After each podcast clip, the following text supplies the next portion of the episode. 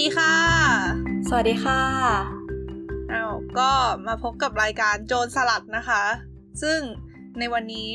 มันก็จะเหงาเหงาหน่อย มีแค่สองคนเท่านั้น เราอยู่กันแค่สองคนเท่านั้นก็คือมีเอิร์กค่ะ ออมค่ะ โอเค ก็ในวันนี้เป็นรายการโจรสลัดนะคะสำหรับคนที่ไม่รู้ว่ารายการโจรสลัดคืออะไร ก็คือรายการนี้เนี่ยเป็นรายการที่มีสมาชิกในสลัดผัก ไปเที่ยวมา หรือไปทำอะไรที่น่าสนใจมาแล้วมาเล่าประสบการณ์ให้ฟังนั่นเอง ทีนี้วันนี้คนที่จะมาเป็นกัปตันเรือจนสลัดก็คือ เราเอง เย่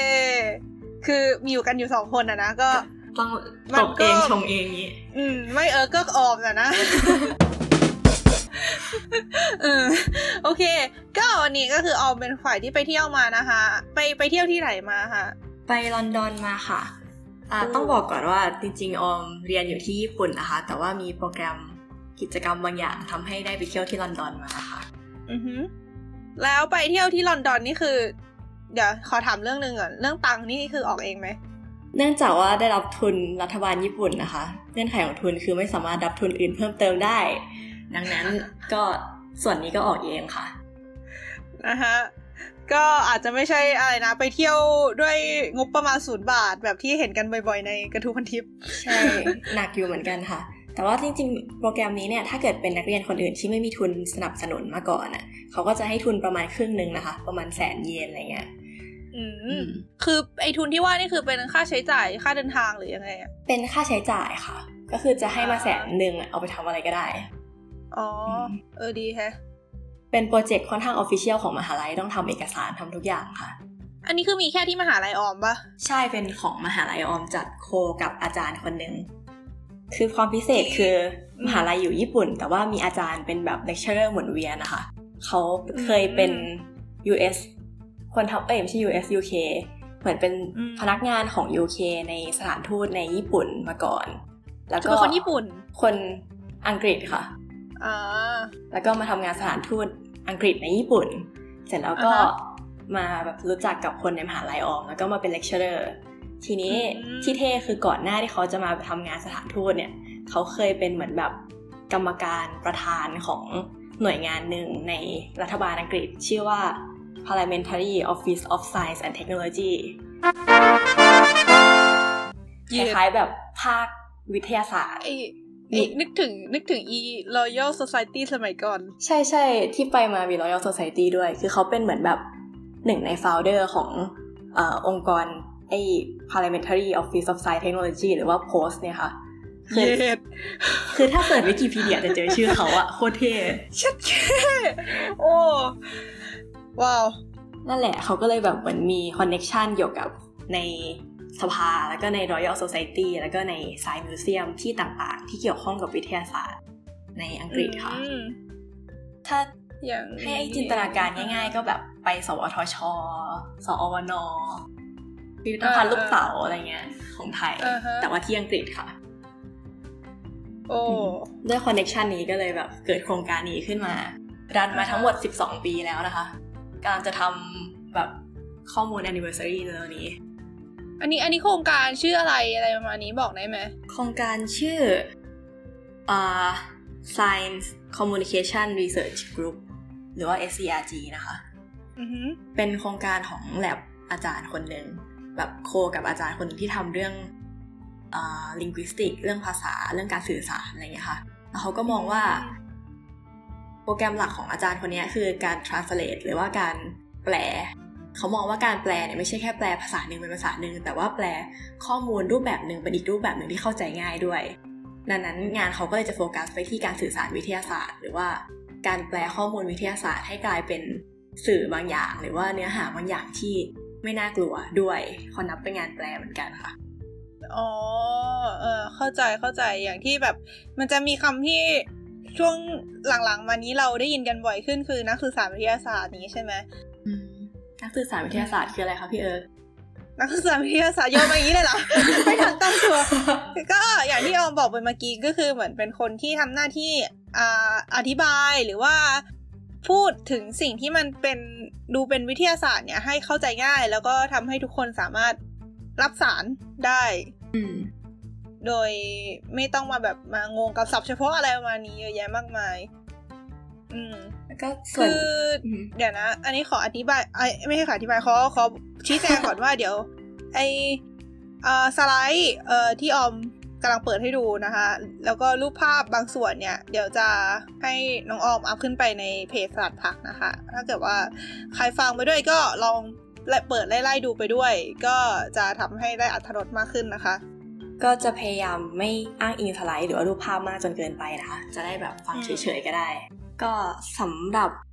การสื่อสารวิทยาศาสตร์นะคะ ก็อย่างที่พี่เอ๋บอกไป แล้วก็มีอย่างหนึ่งที่อาจารย์เติมเข้ามาคือ อือาจารย์บอกว่าส่วนใหญ่คนจะมองว่าการสื่อสารวิทยาศาสตร์จะอยู่ในรูปแบบของการ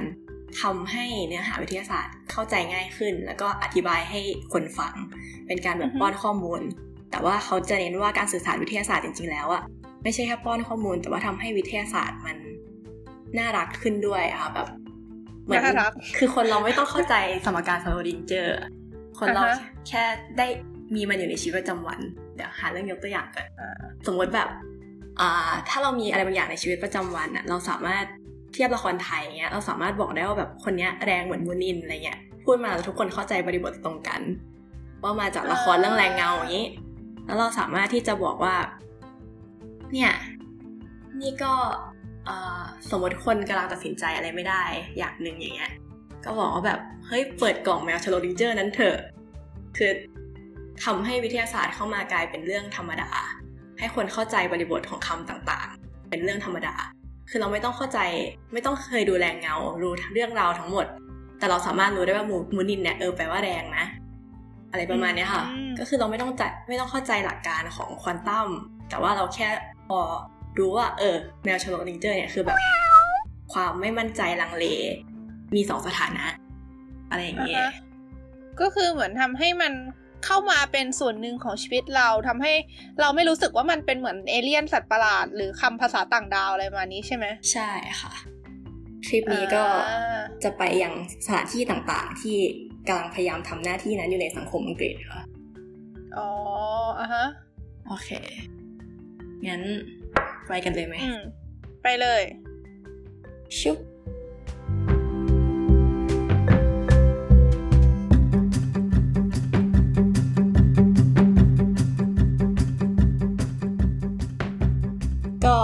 เราจะเริ่มที่การลงจอดที่สนามบินนะคะเราจะเริ่มตั้งแต่แรกเริ่มต้น การลงจอดที่สนามบินมีเรื่องน่าสนใจอย่างหนึ่งคือ เวลาเครื่องจะลงจอดที่สนามบินฮีโทที่ลอนดอนน่ะ เครื่องจะวนนานมาก ถ้าคนที่เคยไปจะแบบมันจะวนนานกว่าลงที่อื่นๆค่ะ ซึ่งเพื่อนที่ไปด้วยก็บอกว่าน่าจะเป็นเพราะว่าเหมือนลอนดอนวิวข้างบนของลอนดอนน่ะมันสวย คนก็ก็เลยวนให้คนดูอะไรอย่างเงี้ย แต่ว่าจริงดิเมื่อซึ่งไม่จริงเลยเมื่ออาทิตย์ที่ผ่านมาเนี่ยมีอาจารย์จากอังกฤษคนหนึ่งเขาทำหน้าที่เรื่องการ transportation อะไรเงี้ยดูเรื่องสนามบินดูเรื่องการขนส่งเขาก็มาบ่นให้ฟังว่าที่เป็นแบบนั้นเนี่ยเพราะสนามบินฮิโทการจราจรแออัดมากแบบมีเครื่องบินลงทุก 45 วินาทีอะไรประมาณนี้ค่ะทำให้การเลทแค่นิดเดียวทำให้เครื่องบินที่เหลือต้องรอเขาก็เลยวนเยอะมากแล้วก็เสีย น้ำมันแล้วก็เสียพลังงานเยอะมากกับการวนนี้เขาก็วนวนอยู่อันนั้นคือใช่ไหมคือ คือเราก็คิดอยู่ว่า แม่งจะยอมเสียน้ำมันเพียงเพื่อจะให้ดูวิวเลยเหรอมันก็ไม่น่าใช่หรือเปล่าใช่ อันนั้นคือที่มาที่แท้จริง ก็คือขนาดเอาจริงเหตุเหตุผลตอนแรกที่เราเดาคือเราดูว่าแบบสภาพอากาศลอนดอนจะไม่ค่อยดีอะไรอย่างนี้หรือเปล่าอ๋อใช่ อันนั้นดูเป็น ความเรียกอะไร เป็นชื่อเสียงโด่งดังของลอนดอนเนาะเรื่องความกลุ่มมีตลอดเวลา มืดมนตลอดเวลา ต้องพกร่มตลอดเลยป่ะตอนที่ไปเนี่ย พกร่มตลอดแต่ว่าสิ่งที่เกิดขึ้นคือไปสิบวันฝนตกประมาณหนึ่งวัน นิดเดียวด้วย รู้สึกว่าเป็นโชคที่ดี ไปแล้วแบบฟ้าใสสนุกดีใช่ไหมใช่นึกว่าแบบอดไปเจอเอกลักษณ์ของลอนดอน คือมันก็สบายดีนะคะอ่าฮะเข้าใจ ก็เราอยู่ที่ Airbnb เราจะข้ามเรื่องที่พักไปละกัน เออ ทีนี้ อ๋อ ที่พักก็คือหาเองเลยใช่ป่ะ ใช่ที่พักหาเอง จริงๆ Airbnb เนี้ยมีความพีคด้วยคือ เราไปอยู่หน้าที่ Airbnb ที่จะได้แล้ว ที่จะแบบไปพักแล้ว ปรากฏว่าไม่สามารถติดต่อเจ้าของห้องพักได้ อ้าว แบบคืออยู่ลอนดอนแล้ว แบกกระเป๋าอยู่กลางลอนดอน แล้วก็แบบอ้าวเข้าไม่ได้ กดกริ่งถามห้องข้างๆ ห้องข้างๆ ก็แบบไม่รู้จักคนคนนี้ น่าจะคือเราคิดว่าไม่น่าจะโกง แต่ว่า เพื่อนบ้านไม่รู้จักกัน น่าจะเป็นเรื่องปกติอะอ่าอืมสุดท้ายก็เลยแบบต้องโทรหาศูนย์ Airbnb ประจำ UK แล้วก็แบบคุยกับเขาจนได้ที่พักอีกที่หนึ่งแทน เป็นประสบการณ์ที่ค่อนข้างหนักหน่วงเหมือนกัน กับความรู้สึกคือได้อีกที่หนึ่งมาเลย เราเราเรื่องเงินอะไรเงี้ย ก็ Airbnb เขามีนโยบายอยู่ค่ะ ก็คือถ้ามีปัญหาจากทางฝั่งโฮสเขาจะคืนเงินทั้งหมด แล้วก็โปะเครดิตมาให้เพิ่มด้วย แบบจะได้เราก็เอาเงินส่วนนั้นไปจองที่ใหม่ใช่ปะใช่ แต่ว่าไอ้เงินส่วนที่ได้คืนรู้สึกจะได้ทันทีแต่เงินเครดิตเพิ่มอาจจะได้ทีหลังก็จะช้ามีระบบมีเหมือนแบบกระบวนการข้างหลังนิดนึงอะค่ะ ตอนนั้นพวกเราก็ออกเองไปก่อนด้วยส่วนหนึ่งนี้ป่ะก็เลยออกเองไปก่อนส่วนหนึ่งก็เข้าใจเป็นประสบการณ์ Airbnb ที่ดีนะทำให้เชื่อถือ จะว่าเชื่อถือน้อยลงก็ไม่ได้อะมันเพราะว่ามันก็มีแบบ ระบบสนับสนุนที่ดี ก็ยังรู้สึกว่ามันโอเคอยู่นะแล้วก็ Airbnb ที่ใหม่ก็สวยมากดีมากค่ะทำให้เกิดความประทับใจขึ้นบางส่วน แล้วก็ host ที่ได้เป็น superhost เขาก็จะแบบติดต่อกับเราตลอดเวลาว่า เออคุณมาถึงหรือยังคุณคือคือเป็นระบบแรงกิ้งใน Airbnb ป่ะ ใช่ค่ะ ระบบแรงกิ้งใน Airbnb โดยซูเปอร์โฮสมันจะขึ้นกับ การประเมินของคนที่เข้าพัก ซึ่งก็จะมีเคสที่เคยได้ยินมาว่าแบบเป็น superhost แล้ว เหมือนแบบเป็นเป็นซูเปอร์โฮสเพราะว่าบังคับให้คนกดห้าดาวอะไรนี้ก็มีอ่าก็อันนี้ก็ไม่ใช่อันนี้ดีจริงค่ะสนับสนุนอ่าฮะอ่าฮะโอเค แล้วก็เรื่องบ้านในอังกฤษบ้านในลอนดอนมีเรื่องน่าสนใจก็คือ อ่า ไม่ว่า มันจะเป็นบ้านที่ใหม่แค่ไหนคะคือหมายถึงว่าข้างในใหม่แค่ไหนอะข้างนอกจะต้องคงสภาพเดิม สภาพเดิมที่ว่านี่คือกี่ปีแล้วอะแบบเหมือนกับตั้งแต่สมัยไหนอะเท่าที่อาจารย์เล่าให้ฟังคือเป็นร้อยร้อยปีอะคือบ้านในลอนดอนเขาจะตั้งใจสร้างขึ้นมาเพื่อมีอายุเป็นร้อยปีอยู่แล้วอะจะเห็นตามแบบภาพก็จะเป็นเหมือนอิฐเป็นส่วนใหญ่อิฐใหญ่ๆสูงสูงนึกออก ก็คืออายุการใช้งานมันเท่านั้นอยู่แล้วอะ สิ่งที่เขาบังคับก็คือต้องการให้ลอนดอนเป็นเมืองอนุรักษ์ระดับหนึ่งก็เลย ไม่ว่าข้างในจะเติมฮีเตอร์ เติม Wi-Fi เติมเก้าอี้หมุนได้ยานอวกาศข้างนอกก็ต้องเหมือนเดิมแต่เดี๋ยวนะ คือจากภาพที่น้องออมเปิดอยู่ตอนนี้มันจะเป็นเหมือนกับเป็นถนน แล้วก็มีสองฝั่งเป็นตึกแถวใช่ปะะที่จะแบบเป็นสไตล์เป็นอิฐแบบดั้งเดิมเลยอะแบบบรรยากาศยุโรปมาก แต่บังเอิญเห็นว่ามันมี ที่กำลังสร้างอะไรสักอย่างอยู่ อืมอืมอืมเออ ไม่รู้ว่าพี่คือคือเหมือนกับว่า คือคือตอนนี้กำลังสงสัยว่าที่ที่บอกว่าว่าเขาบอกว่าอยากให้เมืองเป็นเมืองอนุรักษ์แต่ว่ามันก็ยังคงมีการสร้างตึกใหม่อะไรอย่างนี้อยู่ใช่ไหมมันแบบไม่ได้ไม่ได้แบบเหมือนกับต้องฟรีซไอตัวภาพทิวทัศน์ของเมืองไว้เป็นอย่างนั้นเลย หรือเปล่า เราคิดว่ามันน่าจะมีโซนค่ะ แบบมีโซนแล้วมี เหมือน policy ออกก่อนหรือหลังการสร้างตึกนี้ด้วยอะคล้ายๆเป็นระบบผังเมืองสินะ ใช่ คือลอนดอนจะมีการวางผังเมืองใหม่หลังจากไฟไหม้ใหญ่ในลอนดอน ครั้งหนึ่ง อันนี้คือเมื่อไหร่ นั่นแหละเราจำไม่ได้แป๊บนึงนะนานนานยังนะนานนานมากแล้วค่ะ จะแบบเป็นเอนจิเนียร์ในยุคเดียวกับโรเบิร์ตฮุกอะไม่ใช่ engineer architecture ในยุคเดียวกับ Robert Hooke นู่นอะโคตรนานเลยก็คือแบบนานมากแล้ว แต่ว่าจากการวางผังเมืองตอนนั้นทำให้ลอนดอนตอนเนี้ย ถ้าดูตามแบบ textbook วิชาภูมิศาสตร์ ลอนดอนจะเป็นเหมือนเอ่อโมเดลของเขา ก็คือจะเป็นแบบเมืองที่เป็นวงกลมเหมือนโดนัทอะมีชั้นๆ แบบชั้นในชั้นนอกออกไปประมาณหกชั้น สนามบิน Heathrow จะอยู่ชั้นที่หกแล้วก็ที่ที่ออมพักจะอยู่ระหว่างชั้นที่หนึ่งกับชั้นที่สองค่ะ อยู่ที่ Earl's Court อยู่แบบใจกลางเมืองเลยปะใช่กับใจกลางเมืองเลย แล้วก็ที่ที่ไปส่วนใหญ่ก็จะอยู่ใจกลางเมืองค่ะ โดยที่ค่าโดยสารของรถบัสหรือว่ารถไฟอย่างเงี้ยก็จะแบ่งตามโซน ก็คือถ้านั่งในโซนที่หนึ่งด้วยกัน ราคาก็จะราคาหนึ่งแต่ถ้าข้ามโซนปุ๊บราคาก็จะ up ขึ้นไปอืมเออเออเมื่อกี้เมื่อกี้มีชื่อคนหนึ่งโผล่ขึ้นมา อันนี้บอกไว้เผื่อใครไม่รู้จักนะคะโรเบิร์ตฮุกเป็นนักวิทยาศาสตร์ที่มีชื่อเสียงมาก ๆ คนหนึ่งของสมัยในสมัยก่อน แล้วก็หลายๆ คนคงรู้จักเซอร์ไอแซคนิวตันใช่ไหมก็โรเบิร์ตฮุกเนี่ยเป็นคู่แข่งคนสำคัญเลยของเซอร์ไอแซคนิวตันก็ลองนึกดูแล้วกันว่าอยู่ยุคเดียวกันนะคะ โอเค ต่อเลย เดี๋ยวจะมีเล่าถึงโรเบิร์ตฮุกอีกด้วยค่ะ แล้วก็โอเค คนที่ว่าเต็มเต็มตอนลอนก็จะมีอีกนิดนึงด้วยเหมือนกันอ่าฮะโอเคโอเค เมื่อกี้แค่อยากเล่าเรื่องแบบการ การคุมเรื่องตึกซึ่งรู้สึกประทับใจมาก เออ ดีดีดี แต่มันสวยจริงแหละ แบบเหมือนเขารู้ว่าอะไรเป็นจุดเด่นที่แบบดึงนักท่องเที่ยวมาได้ปะเออเขาก็แบบเหมือนกับรักษาตรงนั้นไว้อะแล้วก็วันที่ไปถึงเป็นวันที่ยี่สิบสิงหาคม ถ้าหลายคนตามข่าววันที่ยี่สิบเอ็ดสิงหาคมเนี่ย เอ่อตัวระฆังบิ๊กเบนนะคะมันจะหยุดตีจริงๆ หลายคนอาจจะไม่รู้คือบิ๊กเบนอะมันเป็นชื่อระฆังไม่ใช่ชื่อหอนาฬิกา อ่าแล้วหอนาฬิกาชื่ออะไรอะ นั่นสิ หอนาฬิกาเวสต์มินสเตอร์มั้ง แต่แบบ คือมันเป็นชื่ออะไรวะมากเลยอะ เป็นหอระฆังที่มีหอนาฬิกาที่มีระฆังบิ๊กเบนอยู่อะ คือบิ๊กเบนเป็นชื่ออีระฆังใหญ่ๆข้างในไม่ใช่ชื่อซึ่งเราก็มองไม่เห็นจากข้างนอกถูกไหมใช่มองไม่เห็นแต่เราจะได้ยินมัน ซึ่งในวันที่ 21 สิงหาคมตอนเที่ยงอะเขาจะปิดปรับปรุง ตัวระฆังบิ๊กเบนและหอนาฬิกาเป็นเวลา เท่าไหร่วะสี่ปีปะ พี่ไม่รู้ รู้แต่ว่ามันมันจะปิดอะ เออมันจะปิดปรับปรุงช่วงหนึ่งก็เลยแบบ เย็นวันที่ยี่สิบก็เลยรีบไปเพื่อที่จะไปฟัง ซึ่งมันก็เป็นเสียงแบบปึ้งนั่นแหละ แค่เนี้ยก็ก็เสียงระฆังโอเค แต่ว่าก็มีคนไปค่อนข้างเยอะ แล้วก็วันที่ยี่สิบเอ็ดตอนเที่ยงมีคนบอกว่าแบบ มีชาวอังกฤษร้องไห้ ที่ ตอนสุดท้ายแบบนาฬิกาดังสุดท้ายแล้วมันจะไม่ได้ยินไปอีกหลายปีอะไรเงี้ยมีคนร้องไห้ค่ะ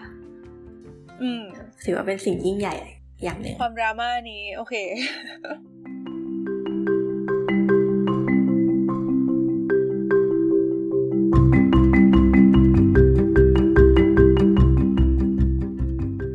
ต่อไปก็ถึงแล้วพักผ่อนปุ๊บวันต่อไปเราก็จะไปที่ไซน์มิวเซียมกัน โดยที่ Science Museum ก็ตรงตัวเป็นพิพิธภัณฑ์วิทยาศาสตร์ ซึ่งค่าเข้าฟรี โดยที่พิพิธภัณฑ์วิทยาศาสตร์เนี่ย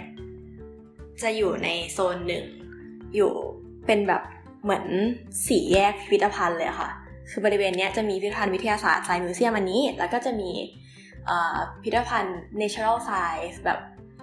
อืมถ้าเทียบก็เหมือน พิพิธภัณฑ์อันที่อยู่ที่อุเอโนะกับอันที่อยู่ที่กับมิไรคันที่อยู่นอกออกไปอะคืออันนึงจะเป็นแบบวิทยาศาสตร์จ๋าข้อมูล ความสวยงามกับ Science Museum จะเป็นเหมือนของเล่นและความเข้าถึงมากกว่าค่ะอ่าฮะแล้วก็ตรงข้าม Science Museum เนี่ยจะเป็น Victoria and Albert Museum คือเป็นพิพิธภัณฑ์ประวัติศาสตร์ค่อนข้างใหญ่เหมือนกันค่ะ ก็ วิกตอเรียก็ขอแป๊บนึงนะไอไอที่เมื่อกี้พูดถึงพิพิธภัณฑ์ที่อุเอโนะใช่ไหมก็คือสำหรับคนที่ไม่เคยมาก็คือมันจะมีพิพิธภัณฑ์วิทยาศาสตร์อยู่ที่หนึ่งที่อุเอโนะซึ่งใหญ่มากใหญ่แบบเดินไม่หมดจะเน้นแบบยังไงอะเน้นเน้นนำเสนอข้อมูล เราเรียกได้ว่าครบทุกด้านที่เป็นวิทยาศาสตร์ธรรมชาติอะแบบเออคือแบบข้อมูลหนักๆเลย แต่ว่าพวก interactive อะไรพวกนี้มันจะไม่เยอะเท่าไหร่ แต่สำหรับมิไรข้างที่เราก็เคยปล่อยไปแล้วเทปหนึ่งนะคะเอ็นเจอสลัดเทปมิไรข้าง ก็ก็จะเป็นแบบนั้นแหละก็คือเหมือนเน้นให้เล่นให้เรียนรู้อะไรประมาณนี้ซะเยอะเนาะทาร์เก็ตก็จะต่างกันนิดนึง แต่ว่าสนุกเหมือนกัน ใช่ แต่ไม่ได้หมายความว่าน่าเบื่อนะตอนที่เราไปพิพิธภัณฑ์วิทยาศาสตร์ที่วันนี้ก็รู้สึกว่ามันมันนำเสนอได้น่าสนใจอะ่ะ มันสวยเออคือแบบมันไอไอการนำเสนอมันไม่มันไม่ใช่เป็นตัวหนังสือเป็นพืดแล้วให้เราไปยืนอ่านอะ่ะ มันแบบมีของโชว์เยอะมาก เออนั่นแหละฟังแบบนี้น่าจะรู้สึกว่าตัว Science Museum น่าจะน่าสนใจกว่าว่าแบบคนน่าจะอยากเข้าเยอะกว่าดู interactive แต่จริง ๆ พอไปจริง ๆ แล้วอะแถวที่เข้าพิพิธภัณฑ์วิทยาศาสตร์ อันที่เป็นแบบ natural science มันยาวกว่าอีกนะ ยาวจนแบบยาวจนเราไม่ได้เข้าอะจริง ๆ เราอยากไปอันนั้นมาก คือมันแบบตอนนั้นมันเป็นนิทรรศการเรื่องปลาวานมั้งมีโครงกระดูกปลาวานของจริงมาแสดง ทุกคนเลยตื่นเต้นมากแล้วก็แบบแถวยาวคือเป็นการ ตอนประเทศไทยเราจะมีตื่นเต้นอะไรกันแบบนี้ไหมอะ นั่นดิ อันนี้คือแถวยาวคิดแล้วเศร้ายาวเหมือนต่อ Krispy Kreme เออเออเออเข้าใจ ซึ่งที่ไทยมันต้องเป็น Krispy Kreme ต้องเป็นของกิน ที่ไทยนี่ คนคนไทยจะตื่นเต้นกับโครงกระดูกปลาวาฬไหมวะ นี่คือกำลังนึกแบบคิดว่าแบบมันมันจะมีความเป็นไปได้ไหมคนไทยอาจจะตื่นเต้นกับอะไรดีอะอะไรดี ต้นไม้ที่มีน้ำมันออกมา เออเออเออเออหรือแบบบ่อน้ำบ่อน้ำศักดิ์สิทธิ์สีขุ่นๆที่ผุดขึ้นมาจากพื้นอะไรเงี้ยทำไมรู้สึกเศร้าๆแปลกๆวะโอเคข้ามไปมาต่อต่อต่อโอเคก็ Science Museum อืม ก็เข้าฟรีแล้วก็มีข้อมูล สิ่งหนึ่งที่น่าสนใจคือ Science Museum ของที่นี่เป็นเหมือน tourist attraction นะเป็นสถานที่ท่องเที่ยวขึ้นชื่อ อืม สำหรับทั้งคนลอนดอนและคนต่างจังหวัดหรือคนต่างประเทศ มีคนไปดูสถิติมาคือเป็นชาวต่างชาติครึ่งหนึ่งแบบนักท่องเที่ยวเป็นชาวต่างชาติครึ่งหนึ่งที่เข้าไปชม แต่ว่าแบบไอพิพิธภัณฑ์วิทยาศาสตร์อันนี้มันไม่ใช่แค่พิพิธภัณฑ์วิทยาศาสตร์มันเป็นแบบแหล่งท่องเที่ยวได้อะซึ่งถ้าถามนักแบบคนต่างชาติก็คงไม่มีใครไปไทยเพื่อไปดูตึกลูกเต๋าอะเออ แต่ ส่วนหนึ่งเพราะภาษาด้วยหรือเปล่าไม่ดีแต่ที่ตึกลูกเต๋าก็มีภาษาอังกฤษกำกับใช่ไหมไม่มั่นใจอ๋อตึกลูกเต๋าคืออะไรตึกลูกเต๋าเต๋าคืออะไรคือ คือพิพิธภัณฑ์วิทยาศาสตร์ที่ เราเชื่อว่าเด็กกรุงเทพทุกคนต้องเคยไปทัศนศึกษาที่นี่อย่างน้อยหนึ่งครั้ง มันก็ดีนะจำไม่ได้แล้วก็ดีสึกว่ามันดีแต่มันไม่ดังแต่เรารู้สึกว่าภาพลักษณ์เออมันไม่ดังคือ เอาเอาจริงเราว่าส่วนหนึ่งคงเป็นเพราะงบประมาณของข้างในอะไรเงี้ยคือแบบรู้สึกว่ามันเน้นขายเด็กอะคืออย่างที่ญี่ปุ่นพิพิธภัณฑ์วิทยาศาสตร์หรือพิพิธภัณฑ์อะไรก็ตามมันมันเน้นขายคนทุกเพศทุกวัยอะอืม อืมแบบคือคือมันไม่ใช่ว่าเราเราไปแล้วเราจะไม่สนุกนะแบบถ้าเกิดผู้ใหญ่ไปเราไม่สนุก แต่เรารู้สึกว่าหลาย ๆ อย่างมัดคอดหรือแบบการสื่อสารของเขาที่มันสื่อออกมามันมันดูขายเด็กอะ คือเหมือนจริง ๆ ผู้ใหญ่ไปได้เพียงแต่ว่าไม่ดึงดูดไม่แสดงจุดยืนว่าตัวเองเป็นสื่อที่ผู้ใหญ่เสพได้อะไรประมาณนี้อืม ประมาณนั้นก็ตอนไปไซมิวเซียมก็ค่อนข้างเอ็กซ์คลูซีฟนะคะ จะมีพนักงานคนหนึ่งเป็นแบบเหมือนผู้จัดนิทรรศการ ผู้คุมการจัดนิทรรศการมาเป็นคนต้อนรับ ดังนั้นจะพยายามนำเสนอเนื้อหาส่วนที่พิเศษไปกว่า อันที่สามารถไปเดินดูเองได้โอ้โห ก็เดินเข้าไปปุ๊บจะเจอ เราเข้าประตูหลังด้วยโคเทได้เข้าประตูหลัง ก็จะเป็นเหมือนยานอวกาศของทีมพีคซึ่งพูดทีมพีคไปอาจจะงงๆ ตอนนี้มันจะมีไวรัลวิดีโออันหนึ่งที่บอกว่าแบบเด็กชายเก้าขวบถามนักวิทยาศาสตร์ว่าพี่ยังเห็นปะไม่เห็น เอาจริงอะเป็นไวรัลวิดีโอใน Facebook ก็อารมณ์แบบ นี่คือคำถามที่เด็กชายเก้าขวบถามนักวิทยาเอ่อไม่ใช่นักวิทยาศาสตร์แอสโตรนอตนักบินอวกาศอ่าฮะอืมเป็นไวรัลอยู่น่าจะมีคนเคยเห็นบ้าง คือนักบินอวกาศคนนั้นนะเป็นได้รับชื่อว่าเป็นนักบินอวกาศ คนแรกของอังกฤษที่ได้ไปเยือนสถานีอวกาศอย่างเป็นทางการ ชื่อว่าทิมพีกอ่าฮะอืมซึ่งจริงๆ ตรงนี้มี story อีกนิดนึงคือ จริงๆทิมพีกไม่ใช่คนแรกที่ไปเยือนสถานีอวกาศที่เป็นคนอังกฤษ ก่อนหน้านี้มีผู้หญิงคนหนึ่งชื่อ อะไรวะ ชื่อเฮเลนชาร์แมนเคยขึ้นไปแล้ว แต่ว่าด้วยเหตุผลอะไรไม่รู้อะชื่อเขาไม่อยู่ในประวัติศาสตร์ ทุกคนไม่เรียกเขาว่าเป็นคนแรก คนอังกฤษคนแรกที่ได้ไปสถานีอวกาศ What the fuck คือตอนนี้คนนี้เป็นแบบหัวหน้าภาคอยู่ที่ Imperial College หัวหน้าภาคเคมี ที่ Imperial College แล้วก็มีคนไปสัมภาษณ์เขาว่าแบบรู้สึกยังไงบ้างที่คุณเป็นคนแรกแต่คุณไม่ได้ชื่ออะไรเงี้ยเขาก็บอกว่าไม่เป็นไรการไปอวกาศก็เป็นสิ่งที่ที่สุดแล้วสำหรับเขาแบบได้ขึ้นไปก็ถือว่าสุดยอดแล้วอ่าฮะแต่อันนี้ก็งงอยู่ว่าทำไมเขาถึงไม่มีชื่อก็ต้องลองไปหาข้อมูลต่อไป แต่แต่เหมือนกับเป็นข้อมูลที่คนรู้โดยทั่วกัน แต่ดันไม่มีชื่อเนี่ยนะไม่ค่อยมีคนรู้เลยค่ะ คือเหมือนตอนนี้เขาเขาไปเขาไม่ได้ไปโครงการของอังกฤษอะ เขาไปโครงการของรัสเซีย แบบเหมือนรัสเซียสมัครรับสมัครอะไรเงี้ยแล้วคนนี้ก็ไปเทรนไม่ต้องเป็นเหตุผลทางการเมืองซัมติงแน่ๆเลยอะอาจจะแต่เขาบอกว่าตอนเขาลงมา เขาไม่ให้สัมภาษณ์เหมือนเขาขี้เกียจเขาอยาก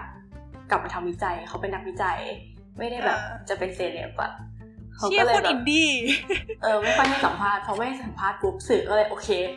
ไม่ให้สัมภาษณ์ใช่ไหมก็ไม่ลงข่าวด้วยอะไรเงี้ยอันนี้อาจจะเป็นแบบ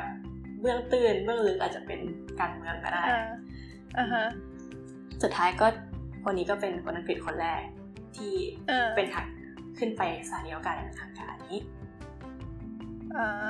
อ่าฮะโดยที่ถ้าเราไปดูเราก็จะเห็นยานอวกาศจริง ๆ ของเขา เป็นโครงการร่วมของอังกฤษ USA แล้วก็รัสเซีย แต่ว่าสิ่งที่พนักงานเล่าให้ฟังก็คือ เรื่องราวเบื้องหลังยานอวกาศนี้ก็คือมันเป็นยานอวกาศของรัสเซียดังนั้นเขาต้องตบตีรัสเซียหนักมากเพื่อที่จะเอามาแสดงที่อังกฤษแบบรัสเซียรักยิ่งกว่าลูกอะไรเงี้ยก็ต้องแบบขอมาทำไงอะสุดท้ายถึงได้มา น่าจะ negotiate แหละแบบเจรจา ไม่รู้ว่าให้เงินหรือเปล่า แต่ว่าก็คือแบบเจรจาจนได้มา แล้วพอได้มาเสร็จปุ๊บก็มีปัญหาเรื่องการขนส่งอีกเพราะยันอวกาศมันใหญ่อะ เขาต้องขนส่งมาใจกลางลอนดอน โดยที่ไม่มีใครรู้ว่าเขากำลังขนส่งยานอวกาศอยู่ แล้วก็ต้องติดตั้งภายในพิพิธภัณฑ์ให้ไม่มีใครรู้ว่ามียานอวกาศเนี้ยกำลังติดตั้งอยู่ซึ่งเขาบอกว่ามันลำบากมาก แต่ว่าเขาไม่สามารถเล่ากระบวนการได้ เพราะว่าถ้าเล่าปุ๊บคุณก็รู้ว่าเราเอาไปเก็บไว้ที่ไหนไม่ได้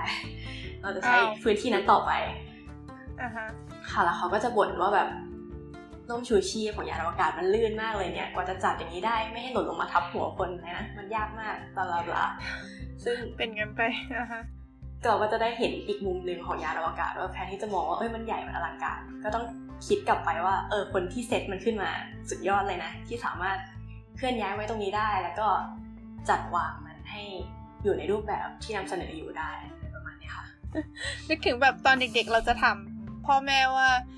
ทำไมในห้างอะเขาถึงเอารถขึ้นมาไว้ได้ ประตูมันมันเล็กไม่ใช่หรออ่าฮะเออ อันนี้แม่งใหญ่กว่านั้นหลายเท่าเลย แล้วในห้างนี่มีคำตอบป่ะพี่เขาเขาบอกว่ามันมีลิฟต์พิเศษอะที่แบบเอาเป็นลิฟต์ใหญ่ ๆ เลยที่สำหรับเอาอีพวกนี้ขึ้นมาโดยเฉพาะอะก็แบบมีวิธีของเขาอันนี้เขาไม่ใช่ไม่ใช่เข้าทางเข้าคนธรรมดา ไม่ได้ขับมาแล้วก็ทะลุประตูกระจกเข้ามา เออมันก็แน่นอนเราค่อยซ่อมประตูใหม่อีกรอบอะไรเงี้ยอันนี้เขาก็บอกว่ามีแบบประตูพิเศษเป็นประตูโกดังอืมเออแต่พี่พูดอันนี้ทำให้เราใหญ่ขนาดไหนวะเนี่ยนึกถึงพิพิธภัณฑ์วังหน้าที่ไทยอะที่แบบเก็บ เก็บรถที่เอาไว้อัญเชิญพระศพอะค่ะคือเหมือนเคยได้ยินมาว่ารถอัญเชิญพระศพอะมันห้ามเลี้ยว เพราะอะไรไม่รู้อะแล้วก็แบบจะไม่ทำประตูเพราะว่าถ้าทำประตูเหมือนเป็นเคลมว่าแบบจะต้องใช้อีก เพราะฉะนั้นเวลาจะเอารถออกไปใช้อะก็ต้องทุบผนังแล้วก็เอาออกไป ก็โฆษณาอีกที่นะพิพิธภัณฑ์วังหน้า ดูไม่มีอะไรแต่ว่าเข้าไปมีรถที่แบบใช้เชิญผสมแล้วก็มีนู่นนี่นั่น เปิดแค่บางช่วงของปีลองไปเช็คดูได้ค่ะ อันนี้เรายังไม่เคยไปเลย แต่ว่าเคยได้ยินมาหลายรอบแล้ว ตอนเรียนสังคมอาจารย์ก็พูดถึงบ่อยๆ เราไปคณะศึกษากับโรงเรียนมปลายนั่นแหละค่ะ อ๋อ โรงเรียนมปลายแห่งหนึ่งเดียวนะ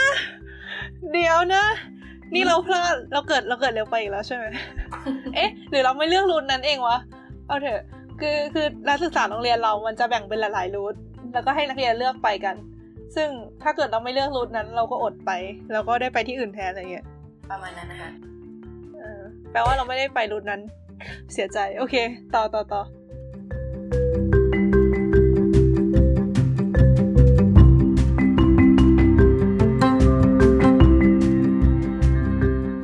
ต่อจากทีมพีคเมื่อกี้นะคะ มี ไปมาไกลมากเลยจากลอนดอนกลับมาวังหน้าไปแล้ว ก็มีอีกอันนึงเกี่ยวกับนักบินอวกาศเหมือนกัน คราวนี้เนี่ยเป็นนักบินอวกาศของรัสเซีย เป็นนักบินอวกาศผู้หญิงคน เป็นผู้หญิงคนแรกที่ขึ้นไปในอวกาศ อืมชื่อว่าวาลันติน่าเชเรสกัววาอืมเออนี่คือ เคยได้ยินใช่ไหมเคยได้ยิน เหมือนแต่ว่าไม่ไม่รู้รายละเอียด เคยเคยได้ยินเฉย คือจริงๆ ช่วงนี้เหมือนที่ลอนดอนเขาจะแบบเน้นเรื่องเฟมินิสต์อะไรเงี้ยพอสมควรค่ะ ก็เลยนำเสนอนักบินอวกาศหญิงคนแรกของรัสเซีย วันที่เอาไปเนี่ย มีทูตของรัสเซียมาเปิดงานด้วยรู้สึกโชคดีแล้วโอ้แล้วก็ ที่อีกอย่างหนึ่งของคนนี้คือ พอดูเรื่องของเขาจริงๆอะรู้สึกเป็น propaganda ของ โซเวียตตอนนั้นพอสมควรเหมือนแบบเรื่องเฟมินิสต์อะนะ ไม่ใช่เรื่องเฟมินิสต์แต่เป็นเรื่องคอมมิวนิสต์อะค่ะว่า ด้วยพลังของพรรคคอมมิวนิสต์แล้วอะไรก็เกิดขึ้นได้เขาเหมือนคือแม้แต่ผู้หญิงก็ขึ้นอวกาศได้ใช่มันเป็นสัญลักษณ์ที่ทรงพลังนะแล้วแต่ในในในความคอมมิวนิสต์นั้นมีความแบบที่ทำให้เฟมินิสต์หัวร้อนได้อยู่ คือเหมือนมันเป็นสัญลักษณ์ว่าแบบคนนี้เป็นผู้หญิงใช่ป่ะคะแล้วก็ไม่ได้เป็นนักวิทยาศาสตร์ไม่ได้เป็นอะไรอะเป็นเหมือนแบบพนักงานโรงงานคือแบบโหเข้าใจอยู่เป็น storyที่ยิ่งใหญ่มากแบบจากผู้หญิงธรรมดาพนักงานโรงงานสามารถเป็นนักบินอวกาศได้ในยุคของเรา ตึงยิ่งใหญ่ อืมค่ะแต่คือแบบมันรู้สึกมันโคตรเขาเรียกว่าอะไรอะแบบ มันพาราดอกอะ มันคือ ในเหมือนกับแนวคิดของคอมมิวนิซึมคือทุกคนเท่าเทียมกันถูกปะแต่ไอสิ่งที่เขามาทำพอพแกนด้ามันแฝงความยังไงอะเออ มันมันรวมเอาทุกสิ่งอย่างที่เขามองว่ามันมันต่ำกว่า มันแบบมีลำดับชั้นที่ต่ำกว่าในสังคมอะเอามาใช้อะแปลว่าจริงๆเขาก็ไม่ได้มองว่าเท่ากันอย่างนี้หรือเปล่าวะเขาเอามาใช้เพื่อจะบอกว่าเท่าวะเพื่อจะบอกว่าแบบ ถึง เออว่ะแต่มันก็คือการบอกว่าไม่เท่าก่อนเนาะเออ กลายเป็นอย่างนั้นไปคือเป็นเรื่องเซนซิทีฟมากจริงๆนะเรื่องการเหยียดไม่เหยียดใช่ไหมอันนี้มันพูดยากอะจริง ๆ บางคนก็เหยียดไปโดยที่ไม่รู้ตัวได้ซ้ำอะไรเงี้ยการบอกว่าคนคนอื่นเหยียดก็เหมือนว่าเรามองว่าสิ่งนั้นคือการคือต่ำด้วยปะใช่ อันนี้ใช่เลย พูดยากพูดยาก โอเค เรากลับมา ก็มากันดีกว่านะคะไม่มีอะไรค่ะ ก็เนื้อหาตรงนี้ก็จะเป็นชีวิตของคนคนนี้ตั้งแต่ตอนที่ยังเป็นพนักงานในโรงงานไปจนถึงแบบสมัครแล้วได้รับการคัดเลือกเข้าโครงการ แล้วต้องไปแบบลับๆด้วย คือบอกแมวไปฝึกอะไรบางอย่าง ที่บ้านไม่มีใครรู้จนกระทั่งวันจริงที่เขาบินเนี่ยแล้วก็ชีวิตเขาหลังจากนั้นที่เขาแบบ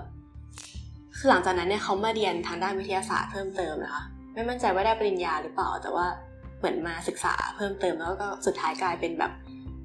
กึ่งกึ่งมาทางวิทย์อะไม่ใช่ไม่ได้จบกลับไปเป็นพนักงานเหมือนเดิม ชีวิตเขาก็เปลี่ยนแล้วก็ถูกปรากฏตัวอยู่ในสื่อบ่อยครั้งอะไรอย่างเงี้ยกลายเป็น motivator เอ่อ motivator ใช่อ่าฮะดีเหมือนกันแฮะเออ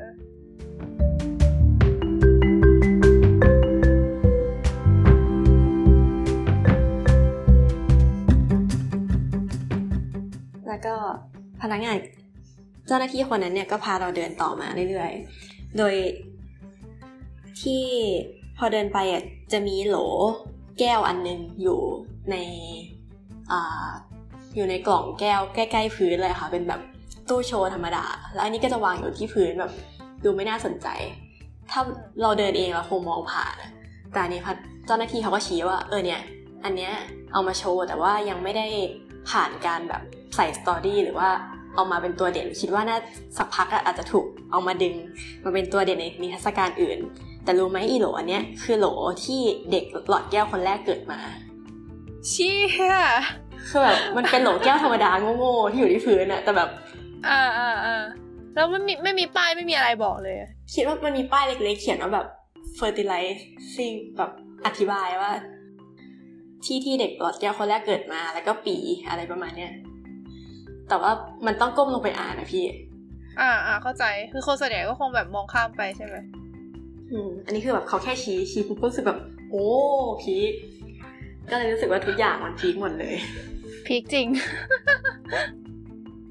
แล้วก็เดินไปอีกปุ๊บก็เจอเตาใหญ่ ๆ แบบเป็นเหมือนเตาโลหะใหญ่ๆสองอันตั้งอยู่คู่กัน ซึ่งดูไม่น่าสนใจเลยอะคือเตาอะไรก็ไม่รู้ เขียนว่าแบบเครื่องหลอมเหล็กอะไรประมาณเนี้ย คนเจ้าหน้าที่ก็พูดอีกว่าเนี่ย คุณเห็นเตาหลอมเหล็กใช่ไหม แต่ฉันน่ะเห็นชีวิตของคุณสองคนฮะฮะอะไรนะชีวิตของคนสองคน เตาหลอมเหล็กอันเนี้ยเป็นเตาหลอมเหล็กสองแบบ ที่ช่วงอุตสาหกรรมอะเขาพยายามจะสกัดเหล็กออกมาให้บริสุทธิ์ที่สุด ซึ่งมีแบบ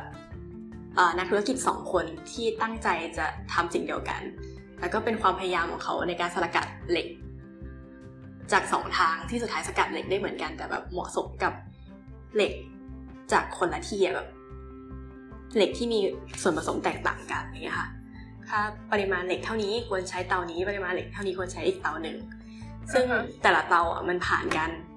แบบพัฒนามาหลายขั้นตอนมาก แล้วก็เป็นชีวิตทั้งชีวิตของคนสองคนที่พยายามจะสร้างมันขึ้นมาอะไรเงี้ยเขาพยายามจะสื่อว่าแบบของทุกชิ้นมีเรื่องราวอะไรอย่างเงี้ยค่ะ ตอนเดินก็รู้สึกประทับใจพอสมควร แล้วก็จะมี part หนึ่ง คือชั้นแรกสุดของเอ่อ Science Museum จะเป็นเหมือนของทั่วไประดับหนึ่งค่ะ ก็จะมีแบบยานอวกาศ แล้วก็มีการปฏิวัติอุตสาหกรรม มีหัวรถจักรหัวแรก มีนู่นนี่นั่น น่าสนใจมาก สามารถของแต่ละชิ้นน่าจะเล่าได้นานเหมือนกัน แต่เราจะข้ามไป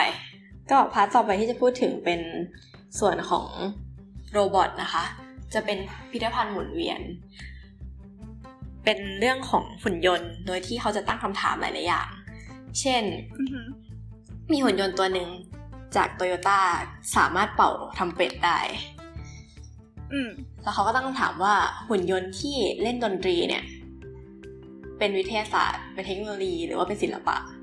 เสียงดนตรีไพเราะที่เกิดจากหุ่นยนต์เป็นศิลปะหรือเปล่า ถ้าหุ่นยนต์สามารถวาดรูปได้แต่งกลอนได้เขียนดนตรีได้ อืม แบบดนตรีที่มาจากหุ่นยนต์อะใครจะเป็นศิลปินหุ่นยนต์หรือว่าคนเขียนโปรแกรมอะไรเงี้ยอืมรู้สึกว่ามันน่าสนใจ มันดีแล้วมันน่าสนใจมากน่าสนใจคือเขาก็ปล่อยให้เป็นปลายเปิดใช่ปะเขาก็ไม่ได้ตอบคำถามนี้หรือเปล่าใช่ไม่มีคำตอบค่ะก็มีให้ดูแบบมีหุ่นยนต์เล่นทำเป็ดมีหุ่นยนต์ที่เขียนกรได้ วาดรูปได้ให้ดูแล้วก็แบบตั้งคำถามว่าสรุปมันคืออะไร เจ๋งว่านึกถึงตอนที่นึกถึงนึกถึงสลัดผักเทปไอนะคะคือเมื่อเมื่อประมาณปีสองปีที่แล้ว เออช่วงเทปเทปที่สามมั้ง เราเคยคุยกันเรื่อง AI ตอนนั้นช่วงที่อัลฟาโกกำลังมาแล้วคุยกันว่าแบบ จริง ๆ แล้ว AI มีความคิดของตัวเองหรือเปล่า ถ้าแบบตอนนั้นมันมีประเด็นหนึ่งที่บอกว่า แบบ มีการเอาหุ่นยนต์มาตัดสินคำตัดสินกรอนมาเหมือนกับอ่านให้อ่านนิยายอะ่ะ แล้วก็ให้วิเคราะห์ออกมาอะไรเงี้ย uh-huh. ซึ่งเราก็ไม่มีทางบอกได้ใช่ป่ะว่ามันถูกหรือผิด เพราะว่าคนเราเองยังวิเคราะห์ออกมาไม่เหมือนกันเลยเพราะฉะนั้นในคิดคิดลองคิดกลับกันดู มันหมายความว่าไอ้สิ่งที่หุ่นยนต์วิเคราะห์ออกมา มันคือความคิดของหุ่นยนต์หรือเปล่า อะไรอย่างนี้ ซึ่งตอนนั้นก็ไม่มีข้อสรุปเหมือนกันวะคุยไปเรื่อยๆไม่มีข้อสรุป ไม่มีข้อสรุปเลยทั้งสิ้น แต่ว่าถ้าเกิดใครอยากรู้ว่าเราคุยอะไรกันไปฟังเทปที่สามนะคะ ก็จะถ่ายอินไปเรื่อยๆนะคะ ไม่มีโฆษณามาสักทีก็จะโฆษณาตัวเองไปเรื่อยๆนะคะ ตามนั้นนะคะใครสนใจลงโฆษณาติดต่อได้ที่ไม่ใช่ โอเคค่ะ ต่อเลยต่อเลย ก็สิ่งนี้ที่น่าสนใจคือเราไปเจอวอลันเทียคือในพิพิธภัณฑ์ก็จะมีอาสาสมัครมาพูดคุยอะไรอย่างนี้ เราไปเจอลุงอาสาสมัครคนหนึ่งผมขาวทั้งหัวแล้วแล้วก็แบบตัวใหญ่ๆ ยิ้มใจดีถือของเล่นหุ่นยนต์ของเล่นเล็กๆอันหนึ่งเดินไปเดินมาหน้าเหมือนฟันตาพอโทษๆเลยประมาณนั้นน่ะเขาก็เดินมาคุยด้วย แล้วก็แบบ เออ เราสงสัยคุณมาเป็นวอลเนเทียได้ยังไงแล้วประโยคแรกที่เขาตอบเราคือบอกว่า ตอนผมเด็กๆ ผมอ่านการ์ตูนเรื่องหนึ่งมีตัวเอกเป็นหุ่นยนต์ก็แบบรู้สึกเท่คือเหมือนเขาบอกว่า เขาอะจริง ๆ เป็นนักธุรกิจไม่ได้เป็นวิศวะด้วยซ้ำทำงานในอุตสาหกรรมคอมพิวเตอร์และซอฟต์แวร์ แต่ว่าในฐานะนักธุรกิจอะค่ะ ไม่ได้แบบมาเขียนโปรแกรมอะไรอย่างเงี้ยแต่ว่าเขาเลือกทำงานด้านเนี้ยเพราะเขาชอบหุ่นยนต์นะเพราะว่าตอนเด็กๆ ดูการ์ตูนอ่านการ์ตูนอันนั้นแหละก็ชอบตั้งแต่ตอนนั้นแล้วพอเหมือนมีเงินพอสมควรแล้วนอนนั่งอยู่บ้าน เปิดหนังสือแล้วก็มีประกาศรับสมัครอาสาสมัครเนี่ยก็เลยสมัครมา กิจกรรมยามว่างของคนรวยแล้วสินะประมาณนั้นนะแต่ฟังเรารู้สึกเท่มากใช่ไหมเท่มากเลย เราเลือกตอบว่าแบบอ๋อมาทำวอลเทียเพราะว่าอ่านการ์ตูน ตอนเด็กๆเราชอบหุ่นยนต์มาก รู้สึกว่าสื่อสำคัญมากเลยนะ อืม จริง อืม แล้วก็ ที่มหาลัยเราก็แบบมีรุ่นพี่ที่เลือกทำแลบเกี่ยวกับ เรื่องนิวเคลียร์เพราะว่าชอบกันดั้มมาก เราอยากสร้างกันดั้มของตัวเองอะฮะเออ ประมาณนั้นเหมือนกัน แต่เอาจริงกันดั้มเนี่ยเป็นแรงบันดาลใจของเด็กญี่ปุ่นหลายคนเลยนะ แบบเด็กญี่ปุ่นที่มาทางสายหุ่นยนต์อะไรพวกเนี้ยแต่หลายคนเป็นเพราะว่าชอบกันดั้มมากๆก็เลยก็เลยมาจริงเหรออืมคือเป็นเหตุผลอย่างเงี้ยเลยใช่ คือเหมือนได้แรงบันดาลใจมาจากตรงนั้นแหละ เราไม่ข้อสงสัยอย่างหนึ่งว่าอยากรู้ว่าจุดคริติคอลของคนแบบจุดที่สมมติในสัตว์แบบลูกเป็ดเดินตามแม่ มันจะเกิดจากว่าคนไหนมาอยู่กับมันตอนคริติคอลพีเรียดอย่างนี้แล้วมันก็จะตัดสินใจว่าคนนั้นคือแม่ของมัน เราสงสัยว่าคริติคอลพีเรียดของมนุษย์ในการรับแรงบันดาลใจ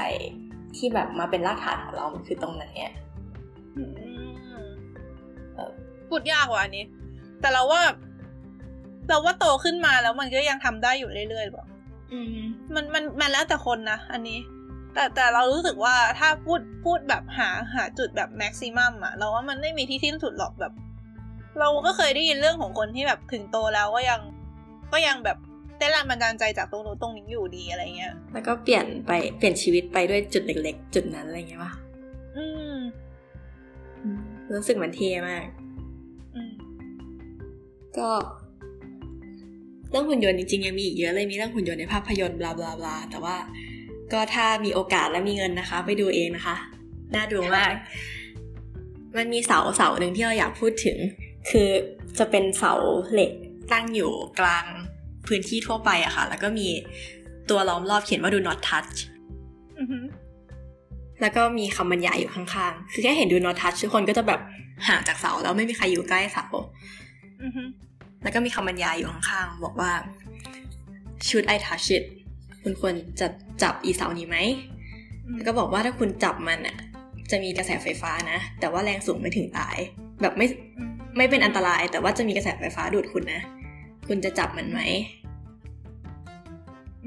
แล้วก็แบบมีคนอ่านอยู่ แต่ว่าไม่มีคนไปแตะ ทุกคนก็จะแบบยืนคิดว่าจะแตะมันดีไหมอะไรเงี้ย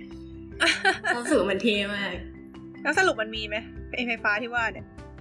สรุปเราเดินเข้าไปแตะค่ะ ก็มีนะ ก็โดนช็อตอะแบบแป๊บที่นิ้วแต่ว่าก็ไม่ขนาดนั้น เพื่อนก็ถามแบบเป็นไงเป็นไงก็บอกว่าก็ช็อตนิดนึงแต่ไม่มีใครแบบไม้ช็อตยุงปะไม่เคยโดนไม้ช็อตยุงอะพี่พี่ไปโดนไม้ช็อตยุงได้ไง คือพี่โง่มากเว้ยพี่ตอนนั้นไม้ช็อตมันมีไม้ช็อตยุงใช่ป่ะที่บ้านอะไรเงี้ย พี่ก็ปิดสวิตช์อยู่นะแต่พี่ตอนนั้นพี่ไม่รู้พี่คิดอะไรพี่ก็แบบ จับเล่นอะคือคือตอนนั้นกำลังจะช็อตอยู่แล้วพี่ก็แบบเหมือนกับเล่นเล่นอีตัวไม้แล้วพี่ก็เอามืออะไปบีบมันจะเป็นตรงคล้ายๆเป็นลวดที่เป็นตาข่ายใช่ไหมพี่ก็เอามือไปบีบลวดตาข่ายเว้ยแล้วเหมือนพอลวดมันแตะกันแล้วไฟฟ้าครบวงจรอะแล้วมันก็ช็อตเว้ยพี่แบบช็อกอ้าวสวิตช์ปิดอยู่ไม่ใช่เหรอทำไมเราโดนล่ะ oh no ลีกเหรอไฟรั่วไม่รู้คือคือคิดว่าแบบเป็นการทำให้ครบวงจรโดยบังเอิญอะ เพราะมันเหมือนมันมีลวดอยู่สองชั้นอะแล้วไปบีบคือแบตเตอรี่มันก็ต่ออยู่ตลอดไง แต่ว่าสวิตช์มันปิดถูกป่ะ แต่มันอาจจะไม่ครบตรงที่อื่นกับตรงที่เราแตะก็ได้อะไรมาเนี้ยไม่รู้เหมือนกัน น่าจะประมาณเอาเป็นว่าโดนช็อตไปแล้วช็อตแบบอันนี้ก็ช็อตแบบเบาๆเออ แต่ก็ทำให้ไม่มีใครกล้าแตะแต่คือมันก็กระตุกเหมือนกันนะแบบช็อตแล้วก็แบบยังโอเคใช่ไหมแต่โอเคโอเคโอเค ตอนนี้คิดว่าสมองไม่น่าจะเป็นอะไรมาก หรืออาจจะเป็นไปแล้วนี่คือแบบเออพี่นิวเป็นแล้ว เอาเถอะมาต่อต่อต่อ part ต่อไปเป็นแกลเลอรี่คือเขาจะเรียกแต่ละ part ที่จัดแสดงว่าเป็นแกลเลอรี่เหมือนแกลเลอรี่แสดงภาพอะไรพวกนี้ค่ะ ซึ่งแกลเลอรี่อันนี้เป็นแกลเลอรี่คณิตศาสตร์ แต่ถ้าดูจากรูปจากรูปเนี่ยมันจะสวยมาก จะเป็นแบบม่วงๆแล้วก็มีแสงแสงแล้วก็ เป็นงานออกแบบสุดท้ายของนักของสถาปนิกที่โด่งดังมากๆแบบเป็นสถาปนิกนะแล้วมันคณิตศาสตร์ยังไงวะคะมันมันคณิตศาสตร์ คือเดี๋ยวมันจะมีเล่าความสัมพันธ์ของคณิตศาสตร์กับสิ่งต่างๆ ในชีวิตนะคะโดยที่ยกตัวอย่างเช่นแค่แกลเลอรี่นี่เองเนี่ยก็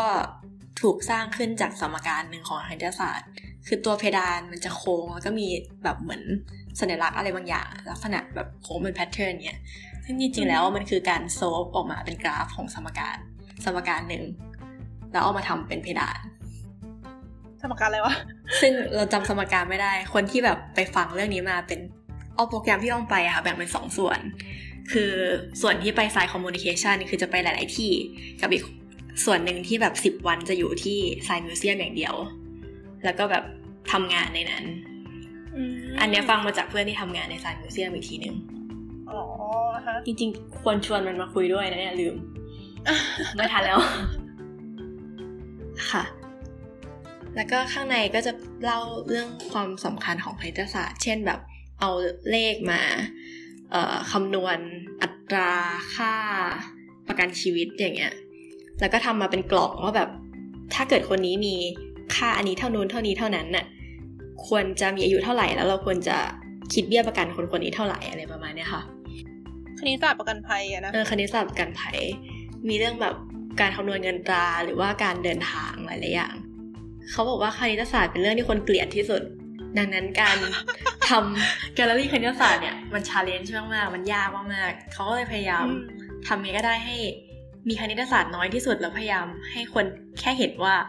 คณิตศาสตร์มันอยู่ตรงไหนในชีวิตเราบ้างมันสำคัญยังไงอะไรเงี้ย อืม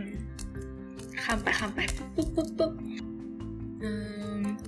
แล้วก็มันจะมี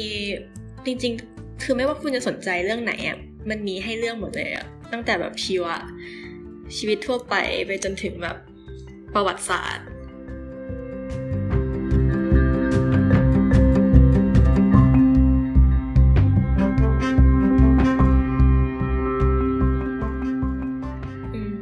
าร์ทต่อไปที่อยากเล่าจะเกี่ยวข้องกับ ตอนแรกสุดที่พี่พูดเรื่องตึกลูกเต๋ากับเด็กและผู้ใหญ่ด้วยค่ะ คือการจัดแสดงของที่นี่อะมันจะมีการแบ่งระดับ เช่นอย่างในรูปที่เดี๋ยวจะแปะลงไปนะคะ มันจะเป็นเหมือนประติมากรรมหน้าตาพิลึกพิลึกเหมือนก้อนอะไรสักอย่างหนึ่งโดยที่ก้อนนี้จะมีหน้าต่างที่เป็นจอ แสดงผล แสดงข้อมูลอะไรพวกนี้ค่ะ อยู่ตามจุดต่างๆ โดยจุดนี้จะขึ้นกับอายุของคนด้วย เช่นจุดสูงๆเนี่ย ก็จะเป็นจุดที่สำหรับผู้ใหญ่ และจุดต่ำๆก็คือจะเป็นข้อมูลที่เหมาะกับเด็กนิทรรศการนี้อยู่ในนิทรรศการชื่อ Who Am I โดยที่จะเล่าเกี่ยวกับเหมือนมีเรื่องเพศสภาพ มีเรื่องบุคลิก มีเรื่องแบบความชอบเรื่องชื่ออะไรพวกนี้หลายๆอย่างที่เกี่ยวข้องกับความเป็นตัวตนของเราไว้ค่ะ โดยที่รูปที่โชว์ตอนนี้คือจะเป็นเหมือนจอสำหรับเด็กอยู่ข้างล่าง อยู่ในระยะที่แบบถ้าผู้ใหญ่คือต้องคุกเข่าไปนั่งดู แต่สำหรับเด็กจะพอดี แล้วก็ข้างบนเนี่ยเหนือจอนั้นจะเป็นคำแนะนำสำหรับผู้ใหญ่ว่าแบบถ้าคุณมากับเด็กคำถามที่คุณควรจะถามเด็กมีอะไรบ้าง เช่น จอนี้จะเป็นจอเรื่องเพศ ก็จะถามว่าแบบหนูเป็นเด็กผู้หญิง หนูชอบเสื้อผ้าประมาณไหนลูก หรือว่า หนูคิดว่าผู้หญิงต่างกับผู้ชายยังไงหรือหนูคิดว่าหนูเป็นเพศอะไรอะไรแบบนี้ค่ะ โดยที่จอมันจะเป็นเกมว่าแบบเหมือนให้เราเลือกของขวัญให้เพื่อนคนหนึ่งก็แบบเป็นเพื่อนผู้หญิงหรือเพื่อนผู้ชาย แล้วดูว่าของขวัญที่เลือกกับลายที่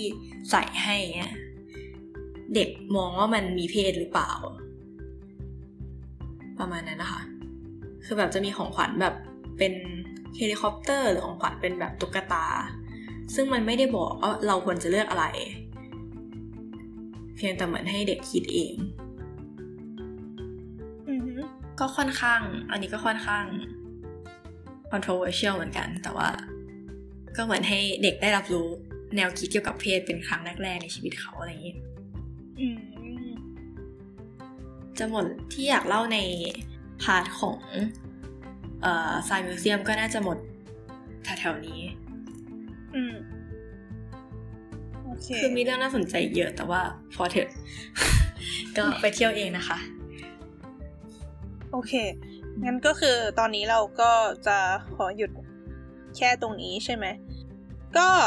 เราควรจะซัมมารีอะไรไหมอะไรนะ เราควรจะสรุปอะไรกับมันนิดนึงไหมคะ อืม ก็อืมสรุปใช่ คือเอางี้ ขอพูดกันละกันก็คือ อย่างนึงที่สังเกตได้ก็คือเรารู้สึกเหมือนกับว่าที่นี่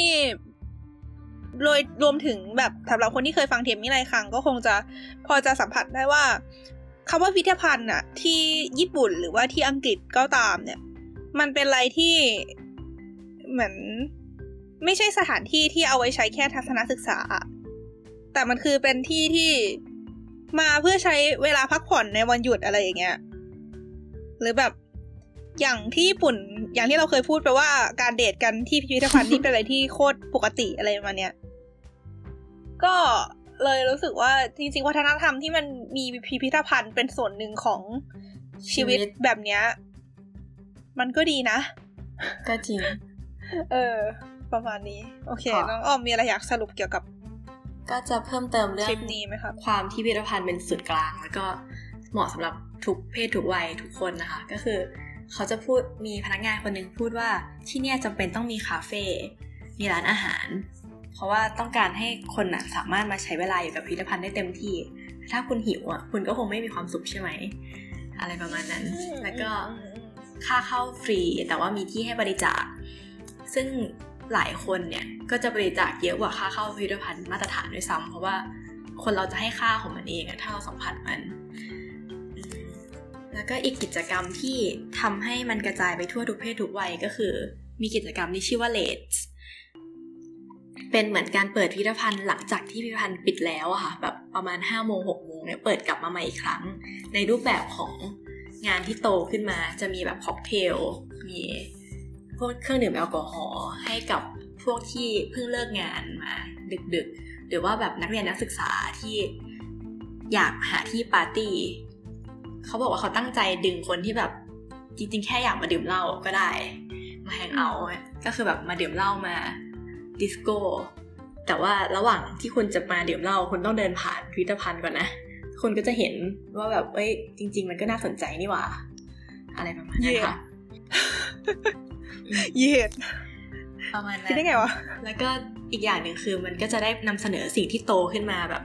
อย่างอันที่เด็กเยอะ ตอนกลางวันอย่างเงี้ยก็จะเอาของที่อ่อนแอหักง่ายเงี้ยมาแสดงไม่ได้ แต่ถ้าแบบเป็นคนโตแล้วอะเขาก็จะเอาของที่เขาอยากโชว์อะแต่ว่ามันอ่อนแอหน่อยอะไรเงี้ยมาโชว์ได้ด้วยเอ้ยอย่างนี้หมายความว่าเขาพนักงานพิพิธภัณฑ์ก็ต้องทำทำงานหนักมากเลยดิแบบอ๋อมันมีแค่เดือนละครั้งค่ะอ๋อเป็นแบบกิจกรรมพิเศษ ก็จะมีคนมาเดทเยอะเหมือนกันเพราะว่าพิพิธภัณฑ์มันก็จะสลัวสลัวปกติอะ แล้วก็คนจะน้อย หรือแค่คนธรรมดาที่แบบกลางวันคนเยอะไม่ชอบเด็กเข้ามาแต่กลางคืนอันนี้ก็ได้ ก็จะเห็นว่าแบบเขาพยายามจริงๆในการที่จะบอกพิพิธภัณฑ์นะไม่ใช่ของเด็กอย่างเดียวหรือว่าของเนิร์ดอย่างเดียวเข้าฟรีด้วยก็ส่วนหนึ่งแหละ แบบว่าๆไม่มีอะไรทำมันอย่างน้อยมันก็อุ่นกว่าข้างนอก ก็เข้าไปก็ได้เนี่ย จริงๆ ในไทยก็มีพิพิธภัณฑ์เข้าฟรีหลาย ๆ ที่ที่แบบดีมากเลยนะหรือว่าพิพิธภัณฑ์ที่ราคาถูกมากๆเนี่ยอย่างมิวเซียมสยามเนี่ยโคตรถูก เทียบกับข้างในที่อลังการด้วย ใช่ไหมคือแบบเข้าไปนี่คุ้มมากอะเออ รู้สึกว่าก่อนตอนตอนแรก ๆ เห็นมองพูดบอกว่าจะพูดเรื่องโรเบิร์ตฮุก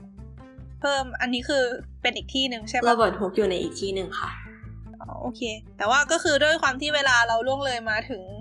เกือบชั่วโมงแล้วก็คิดว่าเออในทริปนี้ออมได้ไปหลายที่มากๆ เพราะฉะนั้นก็อาจจะแบบมีเป็นหลาย ๆ คลิปเออเป็นหลาย ๆ เป็นหลาย ๆ หลาย ๆ เทป เทปนี้ก็คือเป็นเรื่องของ Plant Museum อย่างเดียวเนาะแล้วก็สำหรับใครที่อยากติดตาม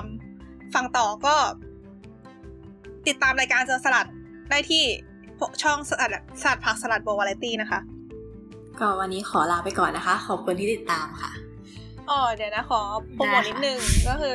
สำหรับคนที่อยากติดตามก็สามารถติดตามได้ที่ช่องทาง Facebook แล้วก็ทวิตเตอร์เสิร์ชไปว่าสลัดผักสลัดโบอะไรตี้ประมาณนี้เจอหมดแหละ แล้วก็สามารถมาพูดคุยกันได้ คอมเมนต์หรือว่าแบบติชมให้คำแนะนำหรืออยากถามอะไรเพิ่มเติมได้ที่แฮชแท็ก